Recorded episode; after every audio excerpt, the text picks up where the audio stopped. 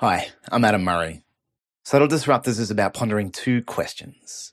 What does it mean to live well in this moment, given the context within which we find ourselves? And how can we shape the world we live in so that it becomes closer to the one we want to inhabit? I do this by talking with people who you probably haven't heard of, but who I think are embodying a fascinating response to these two questions and doing it in a way that involves subtle changes all of us can make. I want you and I to get as much as possible out of these stories and to feel encouraged, connected, and resolute in our own quests of subtle disruption. This week I'm talking with Penny Locaso. Here is a little bit from Penny.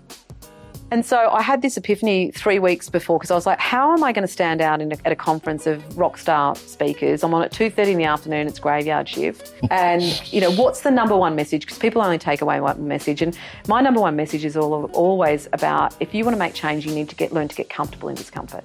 That is the number one thing that you need to learn because nothing amazing happens when you're comfortable. And so I was like, how am I going to convey this to a room of 100 women? And I had one of those moments, and you would know this now in the space where it's like two o'clock in the morning, and I woke up and I was like, oh my God, that's it. And I was like, I'm going to stand up there and I'm going to take my dress off and I'm going to stand there in my bathing suit. Because there won't be a woman in that room that's, eh, that's never had body image issues, because I reckon every woman does, even if they're small, that cannot relate to how uncomfortable it would be for me to stand up there. Yeah. And it would make them understand my point about getting comfortable with discomfort. Because by standing up there and being that uncomfortable, wow. they could easily relate to me. And you know what? I had their full attention. Penny and I first met a couple of years ago, just as she was launching the first iteration of a rebooted career. I hadn't spoken with her since then, so there was a bit to catch up on. Here are some details about our sponsor for this week before I tell you more about what she's been up to. A brand new product to market, Roy Mint Company produced the highest quality fresh mints you can find, and through a connection to local artists, have created an entirely different mint experience. Available only in select coffee shops, partnered locations, and online, you can learn more at roymintco.com and share their journey by following Roy Mint Co on Instagram. Once flying high as an executive at Shell, in her own words, Penny seemed to have it all the dream job, the amazing house, husband, and child. But she started to notice that something wasn't quite adding up a values misalignment of sorts. And when she found herself without a job, she noticed how awkward she felt when asked the inevitable barbecue question of what she did for work. Fast track a couple of years, and Penny has found a purpose she believes in and a way of working and living that aligns with her values and supports her well-being. On a quest to help 1 million women nail happiness in work and life, Penny is a living example of doing this with authenticity. Thanks for joining me, and I hope you enjoy listening to Penny Locaso on the subtle disruption of getting comfortable with discomfort. Well, the first question I always ask is, where are we? Why have you picked this place for our conversation? We are in my living room in the humble suburb of Prahran.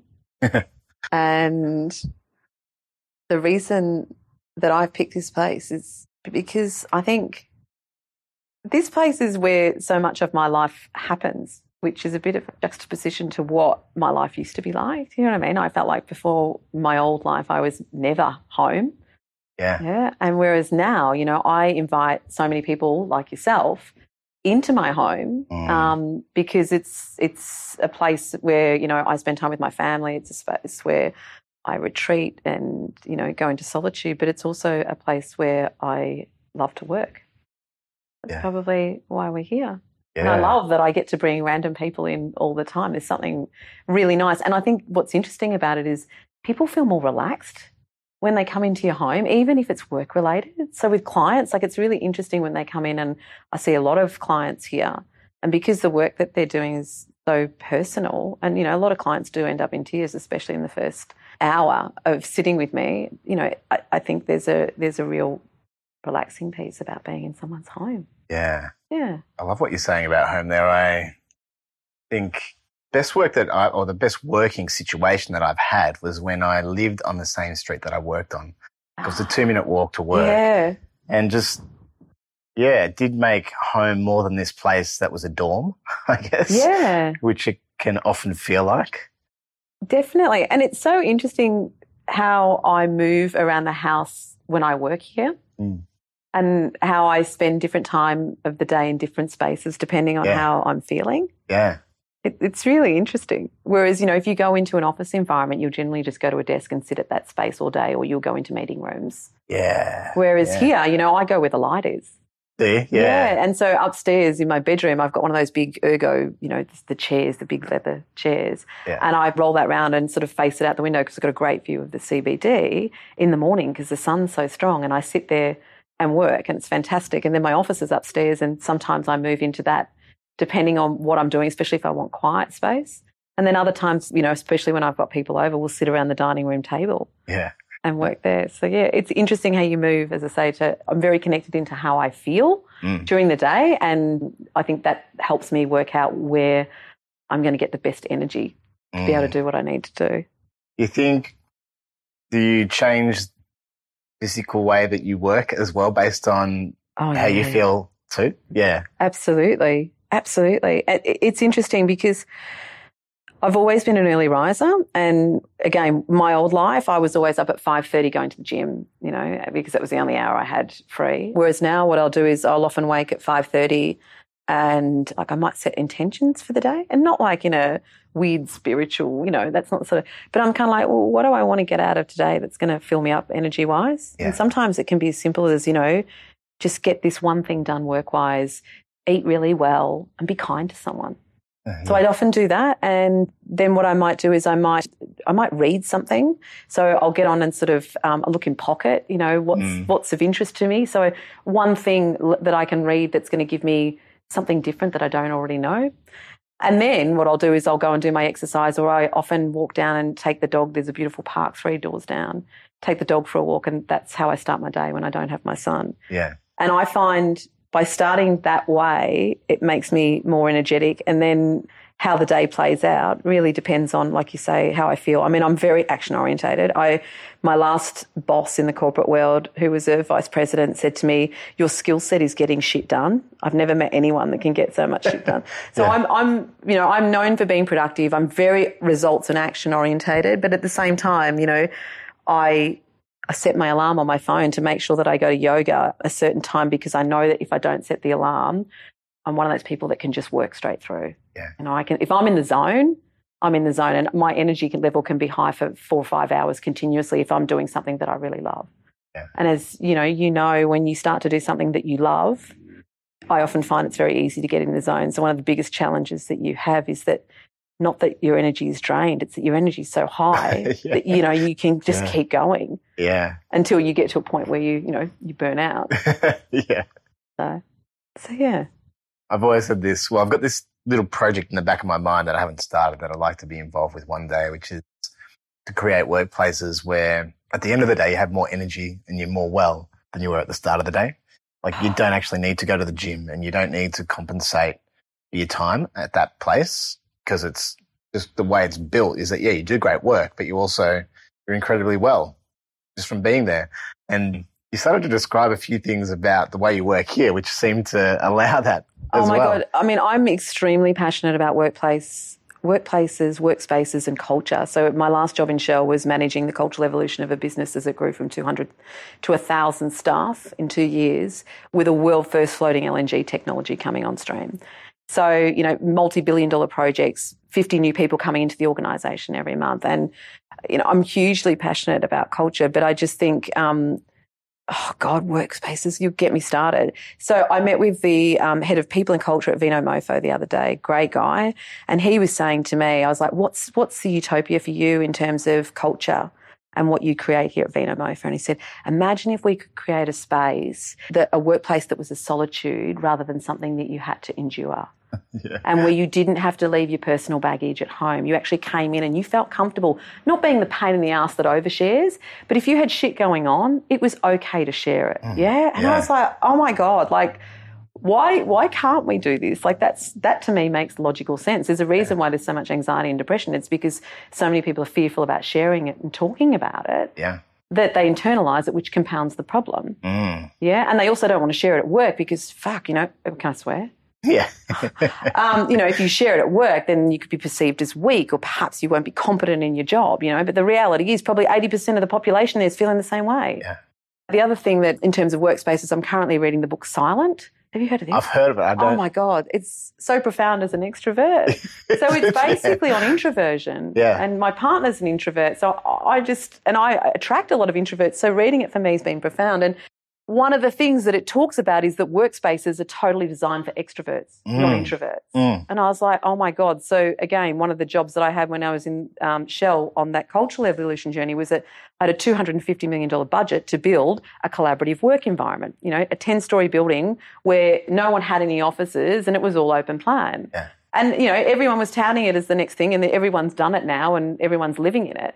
But I read this book and I'm like, never once did it cross my mind that this doesn't cater to the introvert Yeah. at all, you know. Yeah. And the introverts, when you read these books, are the ones that often come up with the most amazing ideas.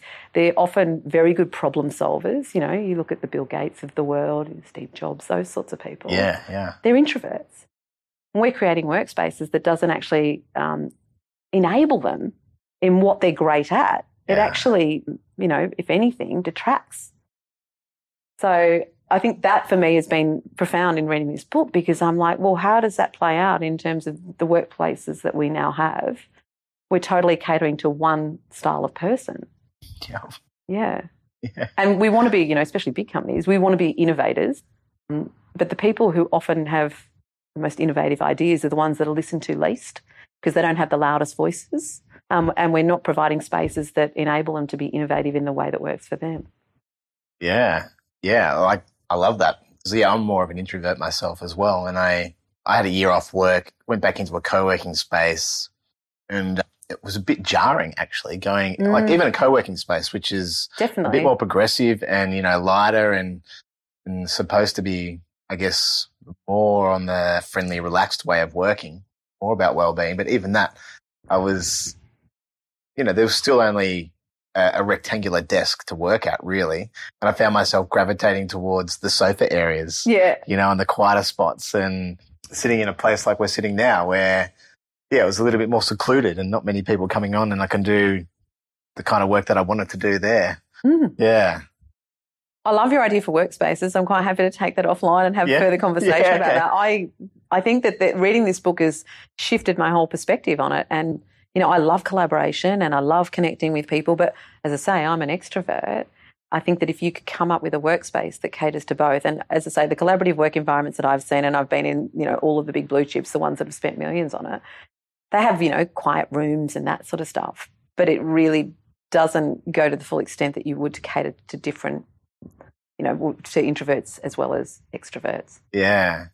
The other thing that was interesting that you said about Vino Mofo as well. Starting my own business, I've got three or four business partners now.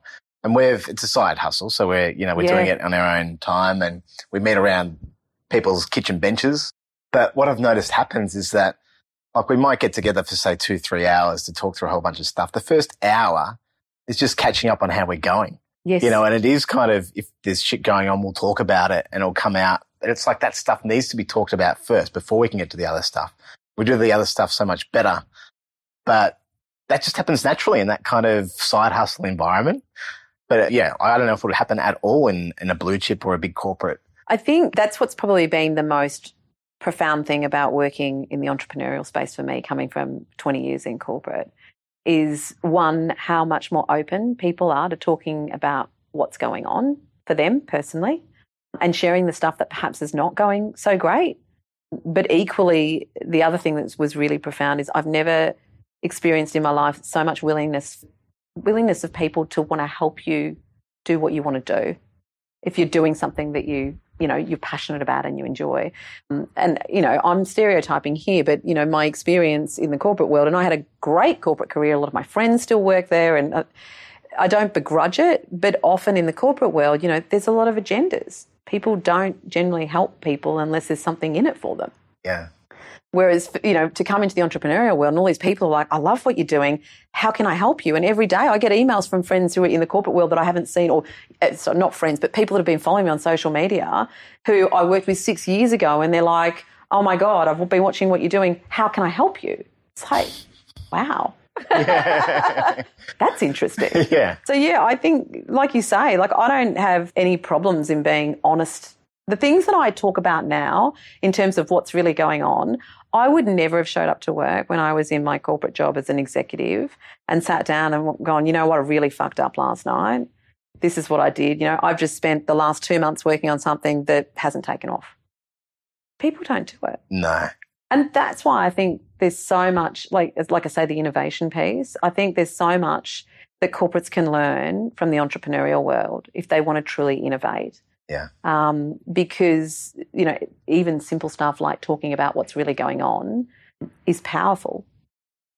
That's another passion of mine, connecting the entrepreneurial world and the, in the corporate world. And I know there's people doing it in different ways in terms of helping startups get off the ground, in terms of corporates being their first customers. But actually, I think there's a beautiful opportunity to corporates are brilliant at the commercial side of business. They're brilliant at systems and processes, all the things that often entrepreneurs are not great at but they need. Yeah. Mm. Um, and they're also great at managing P and Ls. You know, that's what that's what they're good at. Yeah. So all the stuff that the entrepreneurs struggle with, the corporates seem to nail, and they're great at. But the corporates are shit.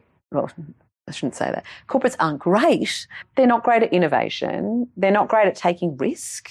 They're not great at transparency. Mm. Yeah, Mm. which are all things that the entrepreneurs are great at. So there's, it's funny, I'm running an event with Cherie from One Roof next Yeah. month and speaking on a panel around this particular topic. And it's like, what would happen if you could connect the two in a way where it was like cross collaborative in terms of skill building and sharing of knowledge? Yeah. Yeah, because I think there's huge opportunities there. Yeah. And the corporates, I mean, these guys need it.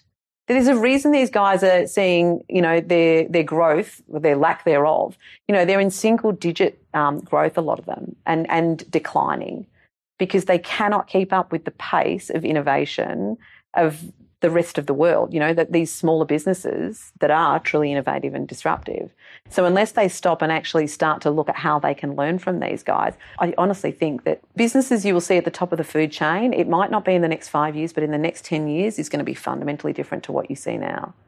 yeah. And I think you will see some very big businesses die off. I mean, look at the, the oil and gas companies. Look at the likes of, you know, um, AGL who are getting out of coal at the moment. You know, like it's, these guys have got to, you know, find a whole new business model and a whole new product range to sell. And we're not talking a small business that can afford to, you know, just pivot. yeah. That's We're right. talking a large business that, you know, was making millions and millions or billions of dollars. Yeah. So, um, yeah, I think the business world's very, the next 10 years in the business world is going to be fascinating. Yeah. Do you do you keep quite a connection to the corporate world in that way? Like, do you? Yeah. Yeah. Oh, yeah. Because I, it fascinates me. And it's funny, you know, I think someone said to me at an event the other week where I shared my story and someone said to me, why did you leave when you were in change and you could have had so much more influence from within? And I was like, because I actually think you can have more influence from the outside. Uh, There's a reason why large corporates pay consultants thousands and thousands of dollars for an opinion. It's because they're more likely to listen to independent perspective Yeah. than from someone internally. Yeah. And that's what I'm now seeing. I think because I'm independent, even though I get them because I've come from them, but my whole world now is so different and I'm considered an independent voice who's connected into a lot of stuff that they're not, I can actually have more impact Yeah. from the outside in. But one of the things, to your point, am, am I still connected into sort of that business stuff? I watch it with great interest. And I also am extremely intrigued by the future of work and what that's going to look like. Like, as someone who's 42 this year, I see what I would call probably a lot of ostriches, which are professional people around my age. So I'd probably say, you know, the 37 plus age group who have done their uni degree, they've got great experience, they've gone into a blue chip company, they're sitting there on the $150,000, $200,000 a year, but they have got no idea what's coming in terms of automation and technology. And so many of these people, like I, I say, the white collar worker of today is the blue collar worker of yesterday. They are going to be displaced. And I mean, I know a lot of these people. I'm already starting to see it. I yeah. And when I say displaced, what's interesting is these are people that are not displaced on 50, 60K a year, 70K. They're on, you know, 150 to 200. Their lifestyle is associated with that. Yeah. And they're not skilled in anything else. Yeah. Yeah. And, and the thing is, a lot of them have not gone out of their way to upskill in tech or digital style stuff. Yeah. So I think that the hit is going to be hard. Yeah. Um, and so I'm very interested in terms of what the future of work looks like with automation and technology and what what impact it's going to have on the white collar worker and then what opportunity that creates to reskill these people. I wonder the other thing that they mightn't have had to do much as well is look internally about what they actually really care about and what they want to do. Which well, that's what's given me work. Yeah. Okay. Yeah. yeah. Yeah. Well, tell us about that. Yeah. Well, so I'm interested in what makes you say that. So what gives you that perspective? Probably because I was that person. Yeah. As well, yeah. but I think in in a lot of those jobs, about following the rules, head down, working really hard, doing what should be done and what's supposed to be done Mm, to you know, I guess progress, and that works pretty well generally. But then when the moment of crisis happens, or there's a big displacement, or find uh, that that those rules have changed, which they can change Yeah. quite quickly, being left thinking, oh well, what is it that I really care about anyway? And you know, what what skills do I have beyond the, the technical skills that I developed? You know, what really makes me me, and how do I want to express that? And I think tapping into like things like emotion and intuition and those True, kind of things don't have to be done a lot of the time. But then at those moments, they they're the skills that you need the most. absolutely. So I am a firm believer that, as you say, there is a, a group of us that live our life by a societal definition of what happiness looks like. Not and have never ever stopped to think about what our own definition of happiness looks like. And I mean, that's basically created a platform for me to have a business. Yeah. And so what I believe is, and I mean, like you, I was this person, you know, I got to a point where I was 39 and I had this checklist, you know, it was get the degree, get a great job, go up the food chain in the corporate ladder. And basically I got to 39, I ticked every box. You know, I was at the absolute peak of my career. I had the dream job. I was living over in Perth as an expat, European cars in the driveway, massive house with a white picket fence, European travel, whatever you wanted. And I was sitting there going, how is it that I want for nothing and I've never been more lost? And, you know, then, like you say, there was a series of events that occurred that started to make me question everything and start to question what happiness looked like for me.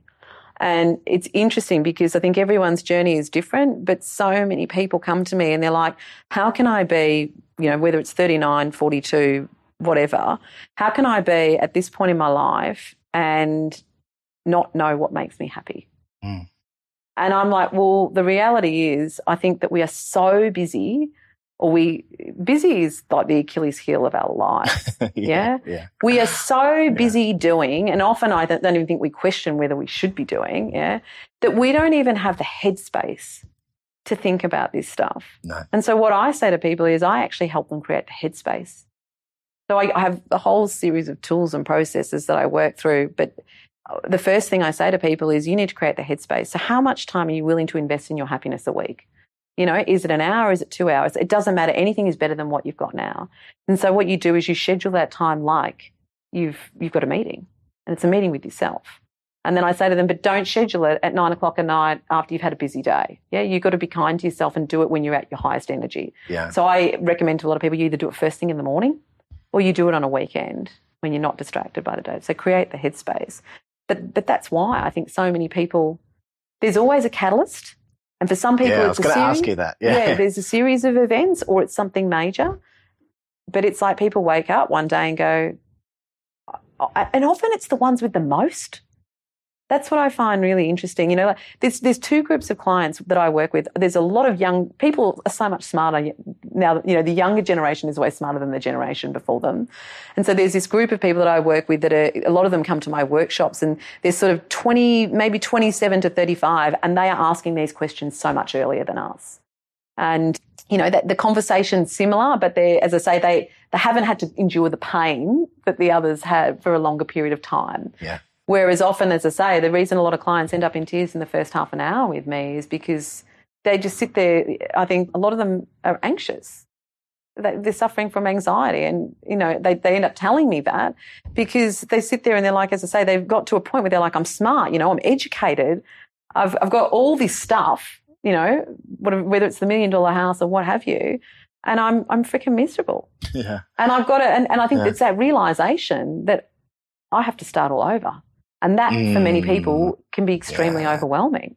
Oh, yeah. Extremely. I mean, you know, I've done it, you've done it. It is Yeah. overwhelming. It is in that moment. Yeah. It's Yeah. hard. It's hard. Uh, There's, maybe I've got a few questions coming out of that. One is, what's, well, do you, do you think, like, is the crisis absolutely necessary? like, is there, is there a way for people to get there without the crisis? And I guess I'm thinking about some of my friends my age who I can see are in this, in this zone. Like, I can see it more clearly now than I've, you know, had that moment and a, a bit more removed from it. And some of them, they're not going to have that crisis because they're managing pretty well. And I'm almost a little bit more worried about them because they're not going to have this extreme kind of, I don't think, then they'll probably go through their whole life just, you know, being kind of mediocrely happily happy and not realizing it. And others, I can see that there's a crisis brewing and I almost want to preempt it a little bit or kind of say, look, your health's going to, or your marriage or whatever is going to explode here. And that might be good in the end, but there might be a way. It's harder, but maybe you can get in before that and, and change things. But I don't know. Do you think that's possible without that catalyst or without so that I think that there's kind of there's a couple of groups. So the first group that you spoke about, I call them the settlers. So they're willing to settle. yeah. Yeah. Yeah. So it, change is compromise. And so some people aren't willing to make that compromise. So they, they settle. It's like people that sit in unhappy relationships for their, like the last generation. How many older people do you see together that have been together for 50 years? And it's like, oh my God, they tolerate each other. yeah. yeah, but they're not going anywhere No. because they settle because it's Yeah. like there is a comfort in the known. The Yeah. unknown is scary, even though you you know it could potentially make you happier. So the settlers are interesting because there is. Have you heard of Bronnie Ware? No. So there's a palliative care nurse called Bronnie Ware who became quite famous. So what she did was she spent 15 years with the dying, but she was a bit smarter than most palliative care nurses in that she actually asked them their their number one regret on their Yeah. deathbed. Okay. Yeah. She then wrote a blog that became a book because there was so much interest about it. And so the settlers are the people that I think Bronnie Ware interviewed, and the number one regret of the dying was that I lived the life that others expected of me, not the life that I wanted for myself. So I think that those are the people, they just won't change. They will settle. And that's fine, you know. Some people are okay with that. There is a group that will be affected by a significant crisis, you know, whether it's a death in the family, whether it's a redundancy, whatever it is, and they'll go, shit, this is a wake up call. I'm going to turn my life on its head. There's a group that are impacted by a series of events. It's not one event, it's almost like a build up over a period of time. And then it's like that straw that breaks the camel's back. They're like, I can't take this anymore. Something's got to shift. Yeah. And I think it's interesting what you say about the people that you observe, you're almost wanting to intervene. Yeah. But I would say to you, experience, like 20 years experience in change, whether it be large scale organisa- organizational change, change in people's lives, or, you know, change in professional development. People won't change until they're ready. And I see it all the time. And that's why, you know, I don't, I don't sit there and sell my business. I don't need to. I talk about what I love doing. I talk about and or I teach people how to make change in bite-sized pieces because that reduces the overwhelm. And the reality is with change, just taking one step is the most powerful thing that you can do. Yeah. But what happens and what I've observed now that I've been doing what I do for two years in this space is that people like people come to a workshop and they will be like, they would have seen me at a workshop maybe a year ago. And then all of a sudden they're sending me an email or they're calling me up and they're like, I saw you a year ago, came to your workshop, and now I'm ready to do something. Yeah. And it's like that happens all the time, or it might be six months ago. They're curious, they're interested, and like you say, you can see you can see from the outside looking in as someone who's gone through it that there's it's brewing. But the reality is it's like you can't tell someone to quit smoking. Until they're ready to do it, they won't do it. And so change, I don't think, and that's why organisational change is, I think, so often so badly received and so dysfunctionally delivered, is because it's imposed Mm. rather than engaged. Yeah. yeah. Yeah, Yeah, that makes sense. I don't think, yeah, I don't think I, yeah, I kind of needed what, what happened to me to get me there.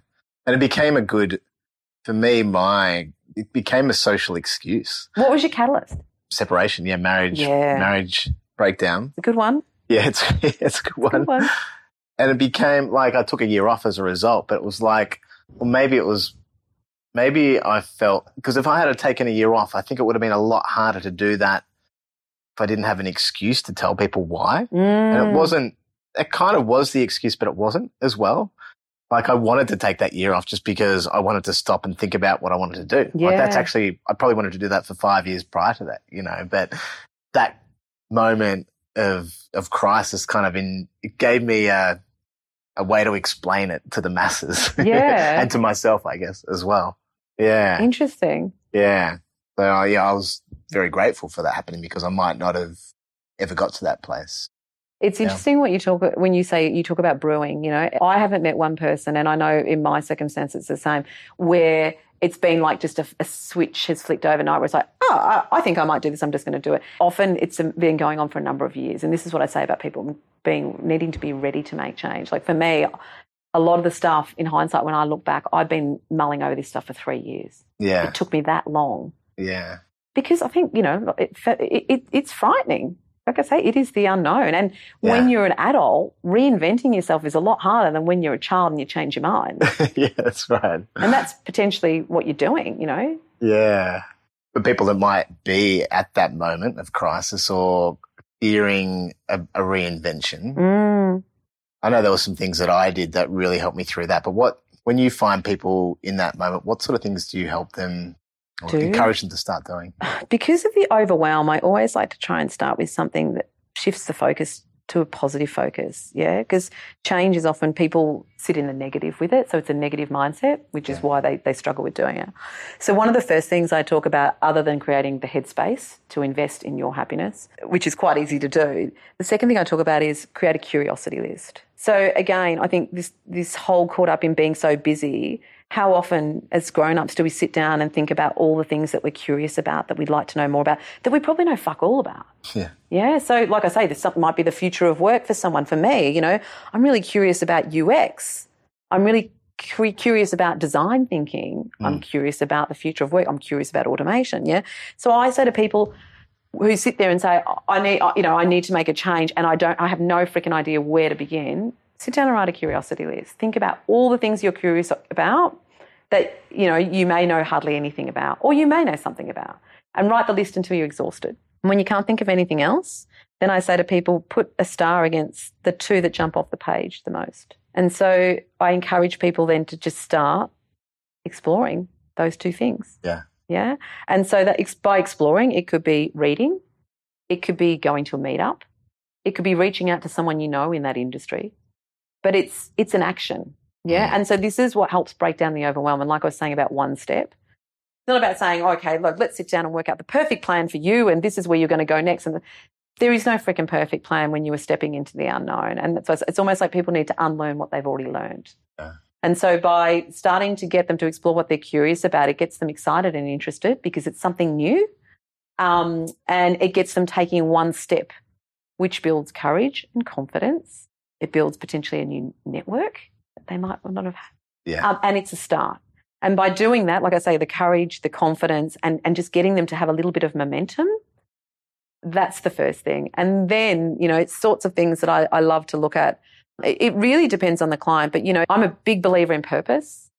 And it's funny because I often say, up until three years ago, if you had have said to me, what's your purpose? I would have been like, what are you, what are you talking about? Like, no one when I was in the corporate world was talking about pu- purpose.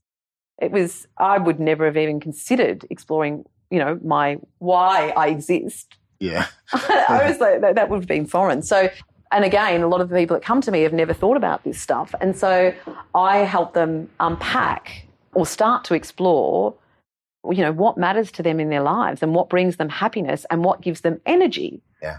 So all of this stuff is stuff that people never think about.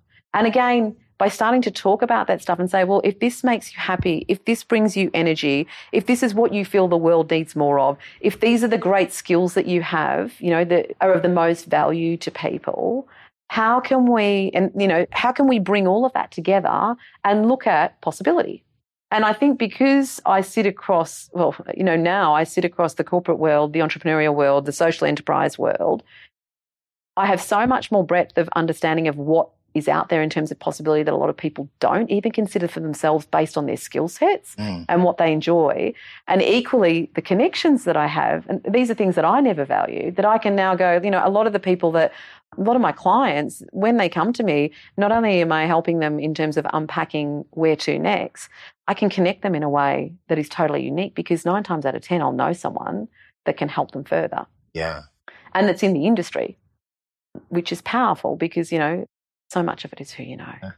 So yeah, that's that's probably where I start. It's with curiosity Yeah. because it's like I say to sit there and say, right, we're going to work out the plan. It just these people don't need more overwhelm. Like I say, what I do is I teach people change in bite sized pieces because it's all about building the bravery and the momentum. And I often say to people, they need to trust me and believe that the action will breed the clarity. And you know this, yeah? The more you do and the more you test and the more you fail and the more you pivot, the clearer things become. Exactly. And that's what I mean by unlearning everything. You know, when you come from a corporate world, you don't do anything without a perfect plan. You wouldn't get funding. That's right. I wouldn't get budgets to do things without a plan and, you know, and a budget and everything Yeah. else. Whereas in this space, none of that, the perfect plan won't serve you. No. A lot of those things, looking back now, there's, yeah, they're the things that I started to do as well. You know, learning through doing as opposed to learning then doing. yeah, just, I started going to meetups and some of them I hated and some Yeah. of them I liked. And then that started a momentum of its own. Just doing some random web surfing, some reading books that I wouldn't normally read and just seeing what got me a bit excited. And I think the other thing I did was surrounded myself with people who were able to, I guess, just let me blabber on a bit and then notice what they saw lighting me up and reflect that back to me and say Mm. that that seems pretty interesting. You've said that a few times, or so I, I think yeah, some of those things were good. And that, another thing I did was just take really good care of myself too. That was like my number Oh, one thing. huge, to, yeah. And that's Yeah. the thing for me as well. I think I'm so much more in tune now with, I mean, I can help people make change, but people, a lot of people come to me and they're like, I want to make change in my job. You know, my job doesn't make me happy. I want to make a career change. Yeah. It's never about the job. Yeah, Yeah. At- the end of the day, what people, or what I teach people is that if you can work out what makes you happy in life, what you're meant to be doing work wise will fall out as a byproduct of that. yeah, But the wellness piece that um, sits under all of that is probably one of the most important. And so many people that I work with are not looking after themselves. You know, like I say, a lot of people um, are on anxiety medication. Um, you can see they're at they're, they're at breaking point, even though you know they're amazing people with amazing skills, and they're not they're not doing the things that give them energy. You know, they're not eating well. They're not um, exercising. Like all that's the stuff that always falls away first of all. Yeah. So whatever I do, I'm, a big believer in a plan on a page. If you can't make it work on a page, then it's not worth doing. yeah, And so, you know, a lot of what we do when we actually get to the planning stage is it's not a plan with a, you know, 30 actions in a in a project plan. It's okay, what's what's three things that we can do in the next month that'll move you closer to what your happiness looks like. Mm, And there's always one thing in there that's around well-being. It has to be. yeah, Because at the end of the day, if you don't have your health, you can spend all the time in the world on this stuff, and the reality is it won't matter. that's right. Well, enjoy it. Can I? I asked you about you know how you sort of get your clients through these moments. Can I turn that question back on you as Yeah. well? And you talk about what was you know you're an exec at Shell. What what happened? What was the catalyst for you, and how did you transition? Yeah, so I was one of those people where it wasn't one specific event, it was a build up. Yeah. So, um, oh, there was a series of things that I observed that perhaps I would have ignored before, you know, or not have, but they started to not sit so well with me. So I think I kind of started to get in that space where I felt my values were perhaps misaligned. And there was a day at work where I'd been put in a position I was working four days a week, so it was part time. was probably working six days a week technically. I was carrying two jobs. Um, I had a young child who was two and a half years old. You know, I had no family support. I was living in Perth, and I was trying to be perfect in every aspect of my life. And I Shell was renowned for internal audits, and I got called into an audit for this billion dollar project. And you know, they basically interrogate you. It's like a police interview because they want to pull out all the flaws, not the flaws, but anything that's not going well in the project, so they can close the gap because they're investing billions of dollars and they don't want things to fall over. And they just basically, it was two senior execs from overseas, and they asked me a couple of questions. And I think I was just so burnt out and exhausted and frazzled. The questions hit a raw point, and I burst into tears. And it was probably one of the most humiliating moments in my life. As someone who was renowned for resilience and keeping it all together, that for me was probably the start of things really shifting. And so then what happened was I was at the end of my two year assignment in Perth, and you always have a choice to go home. So they can offer for you to stay, but if you want to go home, they can't make you stay. And so I was at the end of the two years. We wanted to stay in Perth and they asked me to stay, but they were selling the business back in Melbourne, which was basically all of the retail and sales and marketing business that I came from. And so they said to me, that business is being sold off. We want you to stay here permanently. All the terms and conditions will change. So I'd just be like anybody else in Perth. And here's our offer for you to stay, or you can choose if you want to go home, but you risk being made um, redundant or being sold off to a Dutch trading house and working for a company that you know nothing about. And I, that's when I started to question everything. And I was like, well, I'd like to stay, but the offer doesn't make it financially viable. I've always done the right thing by the company. Maybe it's time I start doing the right thing by me. And I said to them, I'm going to choose to go home, which was probably one of the hardest things I've done. I think they were just shocked. You know, after 16 years, no one could believe it. And people told me I was crazy. And so I'm going to, I was, I'm going to go home. And then I was praying for the redundancy. There was a lot of toing and froing to try and get me to stay. And then two weeks before I got back to Melbourne, they rung me up and said, We'll pay you out. And I was in the backyard, I'll never forget it in Perth, and I was dancing. and I was like, and for me, it was like a sign. And what had also been happening in the background is I'd been on a course about two months earlier, and it turned out the course was um, a change management course. I was sitting next to the head of HR and BHP Billiton. And during the course, people got to share some of their work, and I shared the work that I'd been doing at Shell and she headhunted me for a role at BHP Billiton. And it was the job of a lifetime working with their um, exec leadership team, traveling London and New York, you know, every two months. It was amazing in their external affairs team. So that was all going on in the background. So when, when they were like, well, if you go home, you risk this, I was like, well, I'll be in BHP. You know, I'll be fine. Yeah. So I came back to Melbourne with the, you know, with a pocket full of money and the intent of just getting back on the bandwagon and going to BHP Billiton. I went through four months of interviews and it fell through. I didn't get the job. They gave it to the other guy. So I was sitting there with, for the first time in my life, you know, no job. And I had money, so it bought me time. And I was like, you know what? I'm going to sit here and think about what I want to do. And I had a young son, and I think kids give you perspective, like I was saying to you earlier. And I knew he was going to be going to school, and I'd never really been a proper parent because I've been called back from maternity leave early for the next great opportunity. Yeah. And so I decided to spend time with him. And basically, I went and did what I call the 100 coffees. And so I started getting curious and I started learning about things like conscious capitalism and businesses that were driven by purpose over profit. And I was like, this is really interesting. I've never seen anything like this. So I started reaching out to all these people doing amazing stuff that I admired that I'd never met. And I think one person out of 100 said no. And they all sat down and had coffee with me over like six months. Yeah. And without even realizing it, it was like market research for where I was going to go next. And I built, built this whole new network that then became some of my greatest friends. Like these people have become friends, but also, you know, I've collaborated with these people. And so out of that, the idea of Be Kindred was born. But Be Kindred started off as a, an online collaboration platform for small business owners to get better at the commercial side of business. And then within four months, I pivoted because I kept getting phone calls saying, How have you reinvented yourself so quickly and become so successful? And I'm sitting there going, Gee, I must be nailing this social media thing because I haven't made any money. what was this perception? But I suppose that was a bit of reality check for me because it was like, it's so interesting because I'm always quite transparent about, you know, what's going on in my business.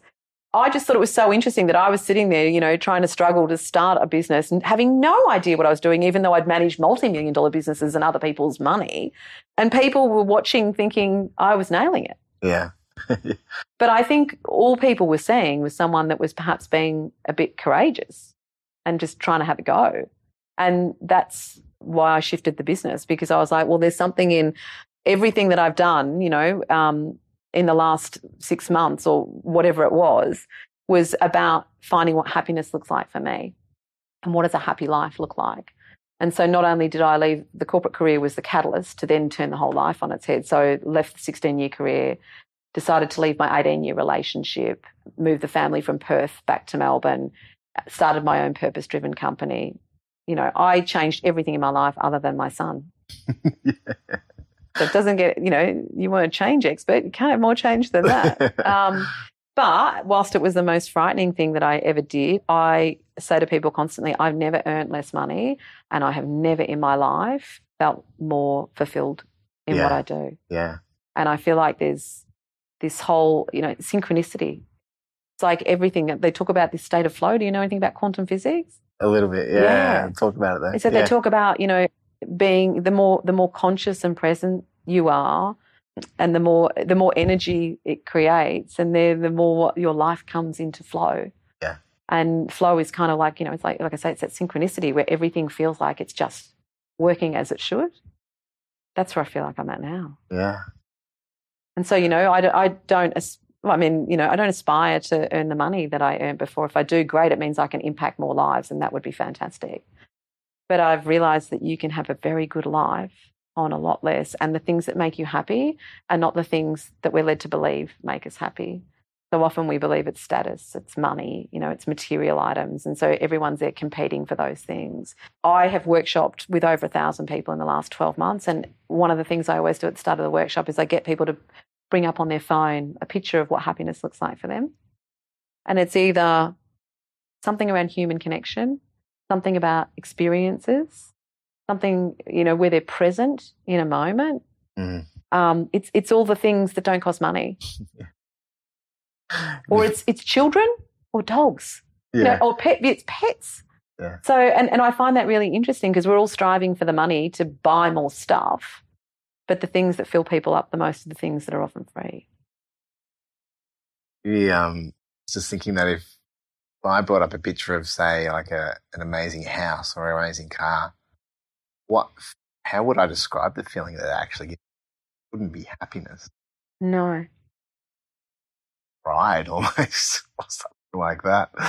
Something else that's not happiness. Yeah. No one ever brings up a picture of their work, I can tell you that. Yeah. You know what I mean? Like it's Yeah. it's it's interesting. And that's probably that was a bit of a, an epiphany for me. Like it was an exercise that I started to do as a connector. So I basically say bring up something that makes you happy and then go and meet with someone that you haven't met and sit down and share with them why that makes you happy because it's a brilliant way to connect people. Yeah. Because they're not talking about how important they are or what job they have, which no one really cares about. They're talking about what matters to them. And, and it's an easy way because there's often, as I say, it's a way for someone to relate. When I realized that, I was like, I, I started to write it down. I was like, all of the stuff that makes people happy is the stuff that's free. And it's the stuff, as I say, like we were saying earlier, it's the stuff that gets pushed out of the way when we're busy. How do you describe your purpose? Mm. Oh my God, I rewrote it this morning. Did you? That's why I'm struggling for words. So I kind of say I've got well two two purposes. So and one feeds the, off the other. So my main purpose is to raise a human being, a young man who is respectful, who is curious, and who understands that he's in control of his own destiny and that he can positively impact the world through whatever he chooses to do. So, my purpose is to show him what's possible through example Mm. because it's so much more powerful than telling him what to do. Yeah. Yeah. So that that's my number one purpose, and that's what led led me to do the work that I now do. And so mm, I say that my purpose is really around. I want to teach a million women that I always put a number on things because you know whether you achieve it or not is not the point. It's a line in the sand, and it's something to work.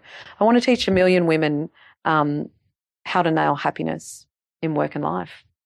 And I say I want to do it by 2020 because again I want to have some sort of goal but my my purpose is all about having positive impact on the lives of others. And the best way that I can do that with my skills is to help people appreciate what does make them happy and weave more of it into their day to day because I'm a firm believer you only get one life and damn you might as well make the most of it. And you can't take any of the shit that you accumulate with you. And if you get a second life it's a bonus yeah Yeah. so um, and I think a lot of people would like to be happier. I'm, I'm sick of. It saddens me how much anxiety and depression there is in our world. It is the norm now. I speak to more people with it than without it. And when I say that, these are not just clients, it's in social circles. And, and it's not, you know, it, it used to be that we assumed that people with um, anxiety and depression were from a certain certain social background and, um, you know, maybe didn't have uh, as much. But the reality is that it knows no boundaries. And often I think that there is there are a lot more of these people in the professional world than we care to admit. Mm, yeah.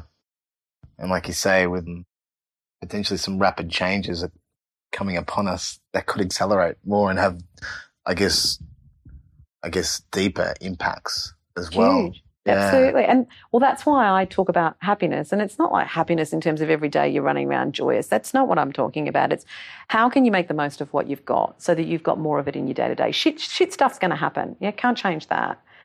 Helping people learn that they are in control of this stuff and that they have a choice. And at the end of the day, a lot of it comes down to how you choose to invest your time and your energy and the mindset Yeah. that you have. Um, I think is powerful. And so when I talk about making, if I think if I can make women happier, what are the on-flow effects of that in terms of families, in terms of communities, in terms of innovation?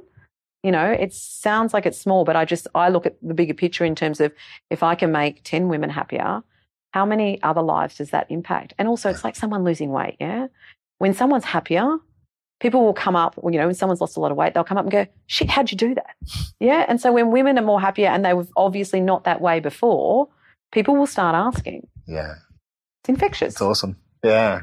I got three more questions for you. Go for it.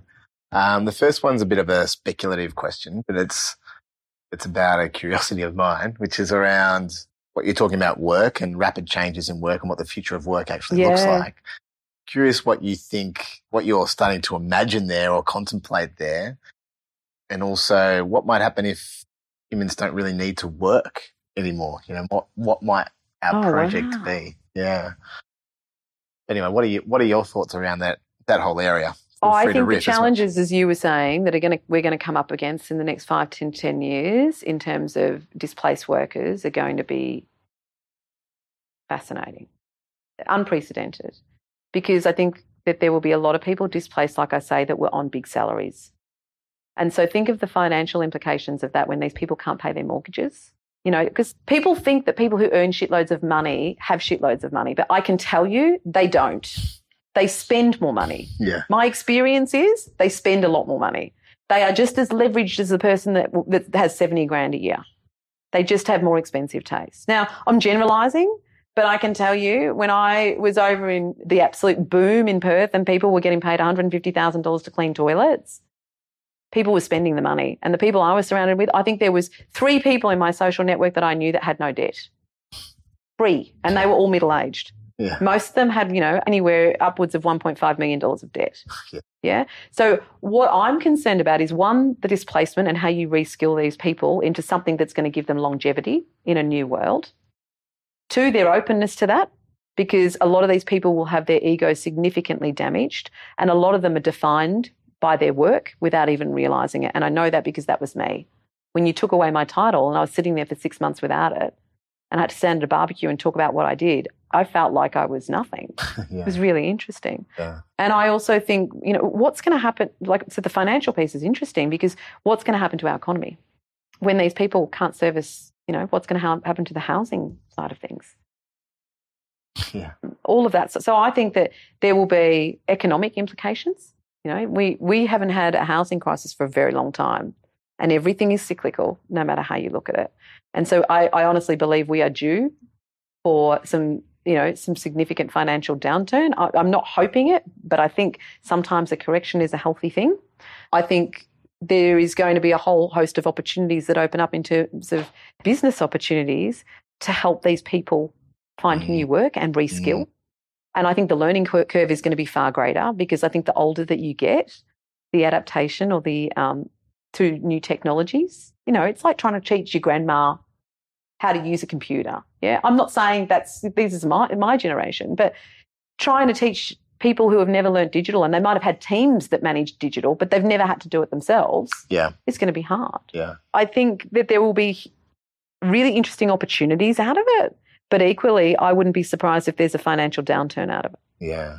And I have not considered your other question, and now I'm bringing that up at the next Wine and Whiteboards because I think that's a brilliant question. If we didn't have to work, so if we didn't have to work, the first thing I would ask is, how would we make money? Uh, So how would we sustain our lifestyles if we didn't work?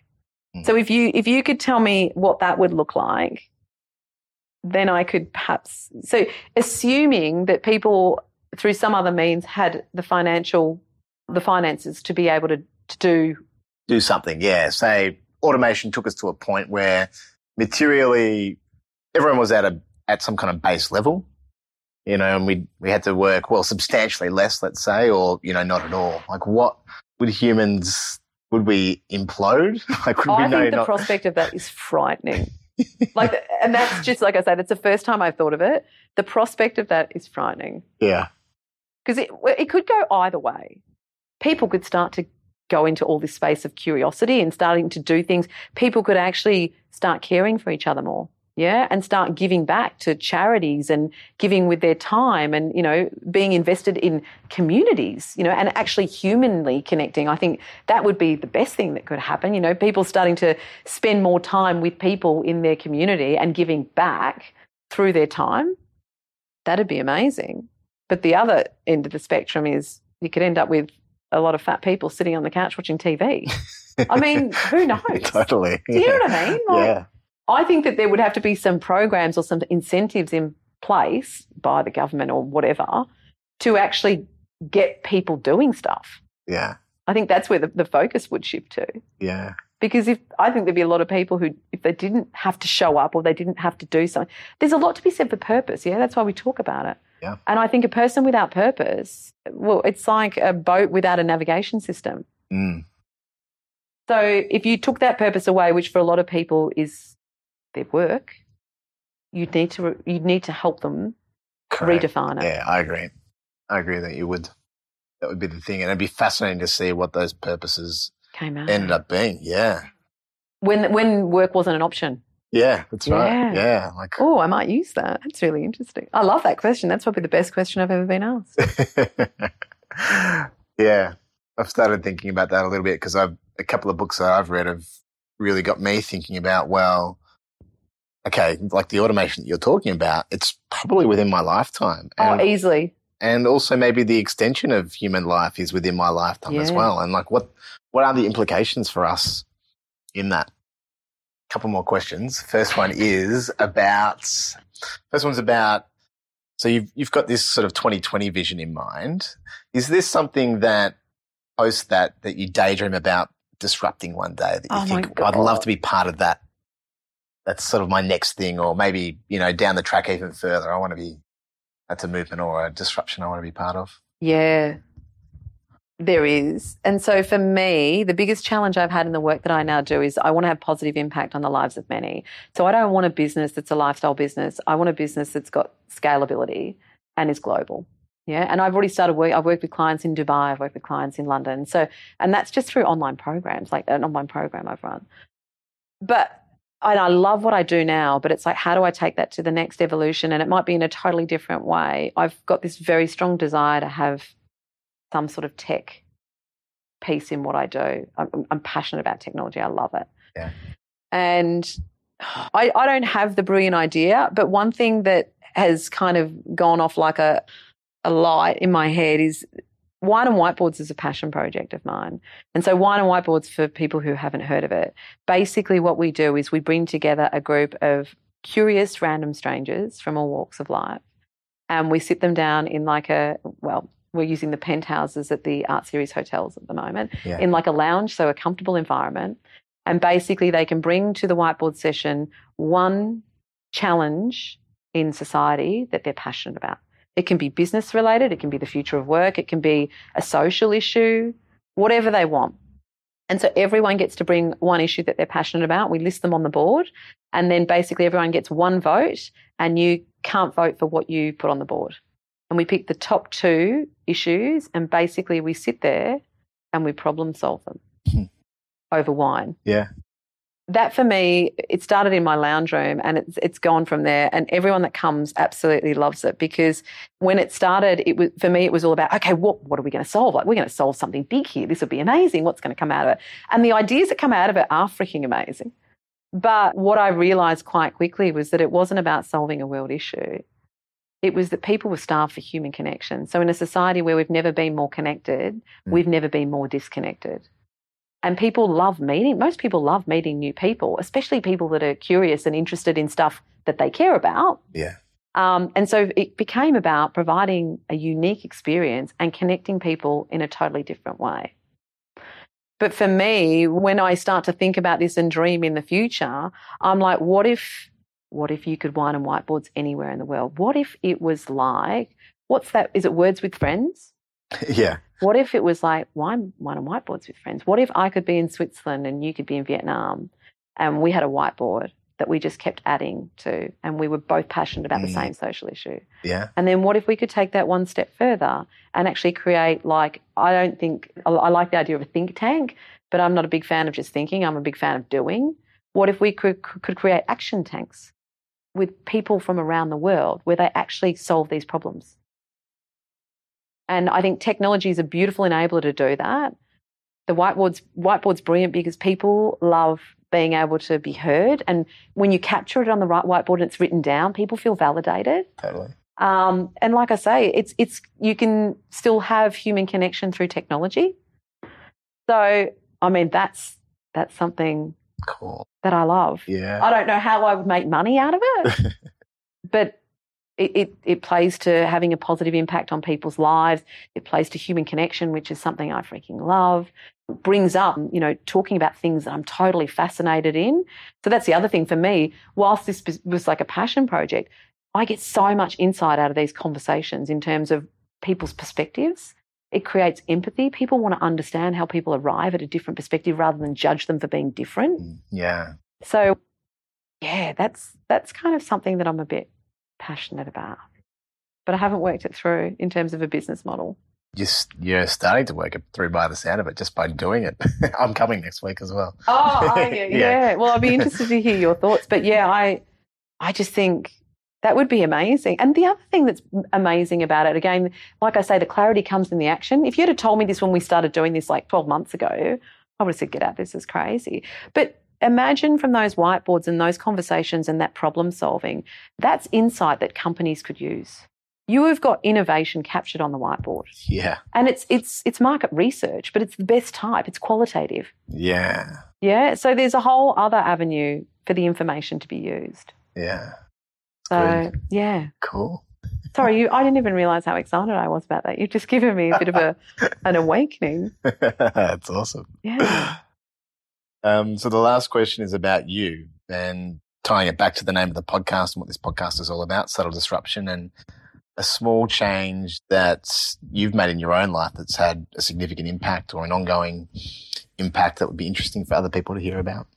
Well, A small change. a subtle change. Yeah. Oh wow, that's a good question because I feel like everything I've changed has been huge.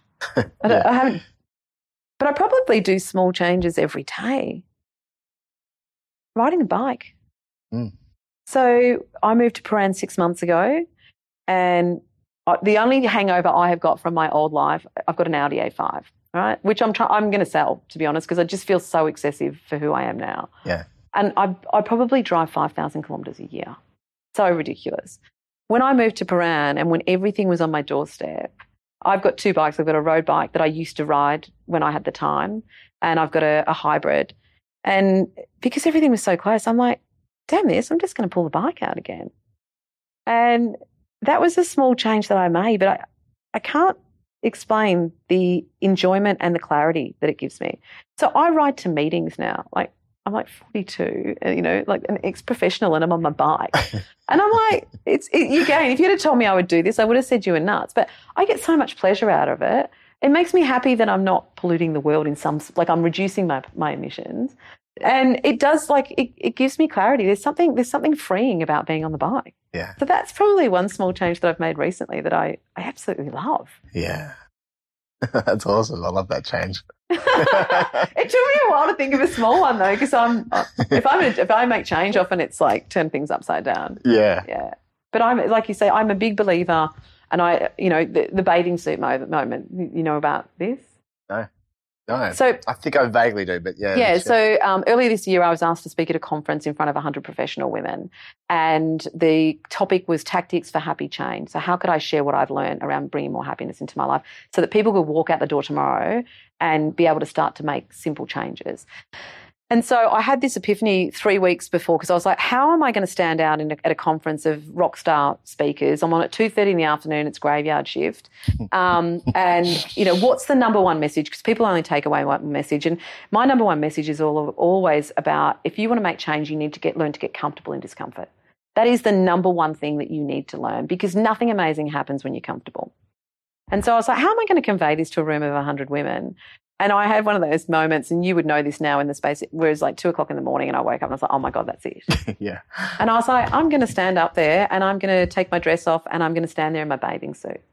Because there won't be a woman in that room that's, that's never had body image issues, because I reckon every woman does, even if they're small, that cannot relate to how uncomfortable it would be for me to stand up there. Yeah. And it would make them understand my point about getting comfortable with discomfort. Because by standing up there and being that uncomfortable, Wow. they could easily relate to me. And you know what? I had their full attention. Oh, yeah. Um, and so, yeah, I talk about being comfortable in discomfort. So that was a beautiful example of it. And what was unbelievable to me in that moment was that so much amazingness came out of being comfortable in discomfort, allowing myself to be truly vulnerable.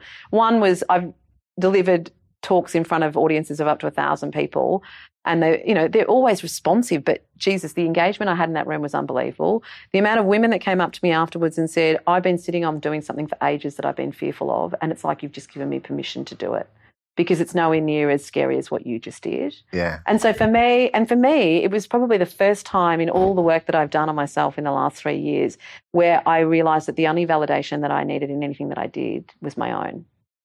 So that was enough. I walked out the room and I was like, that is enough for me. But what amazing. happened after that was that um, I shared it on social media and talked a little bit about why I did it, and it went viral. And so within like six days, it had over 41,000 views of my profile on LinkedIn. Oh, And that wow. was what was interesting too. It went viral on LinkedIn. Like, who goes viral on LinkedIn? Do you know what I mean? Like, yeah. and so for me, again, that was such an insight because there was I was getting emails from all around the world, and there was so people like Naomi Simson weighed into the argument on whether it was a publicity stunt or whether it was actually, you know, um, a valid move. I had the woman who's the CEO of Women on Boards. She wrote a whole blog on what I did. Yeah. You know, like it was crazy. And I was like, why is this creating such a stir? And it was because there's so much talk out there at the moment around being more authentic you know, and leaders being more authentic. And it's like, why don't we stop talking about being fucking authentic and actually just be who we are? And I think Yeah. people kept saying, this is a leader who walks her talk. You know, I was quite happy to talk about getting comfortable with discomfort, but actually do it and show people what it looks like. So, yeah, getting comfortable with discomfort. If you want to leave people with a message, that's my message, guys. The magic happens in the discomfort. That's a great way to finish. I'm so glad that story came out right at the end as well. I won't be doing it again. I did it once, and then I spoke to a guy when it started to go viral because I had this oh shit moment, and he said, I said to him, I don't know what I'm meant to do with all this attention. Like, how do I make the most of this? This could never happen again, and uh, how do I make the most of it for my business? And he turned around to me and he said, You don't need to do this again. Now you talk about why you do you did what you did.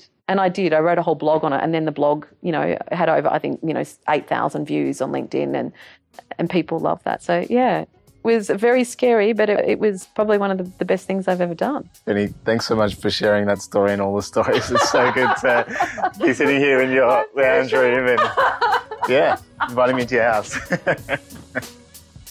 Hey, thanks so much for listening.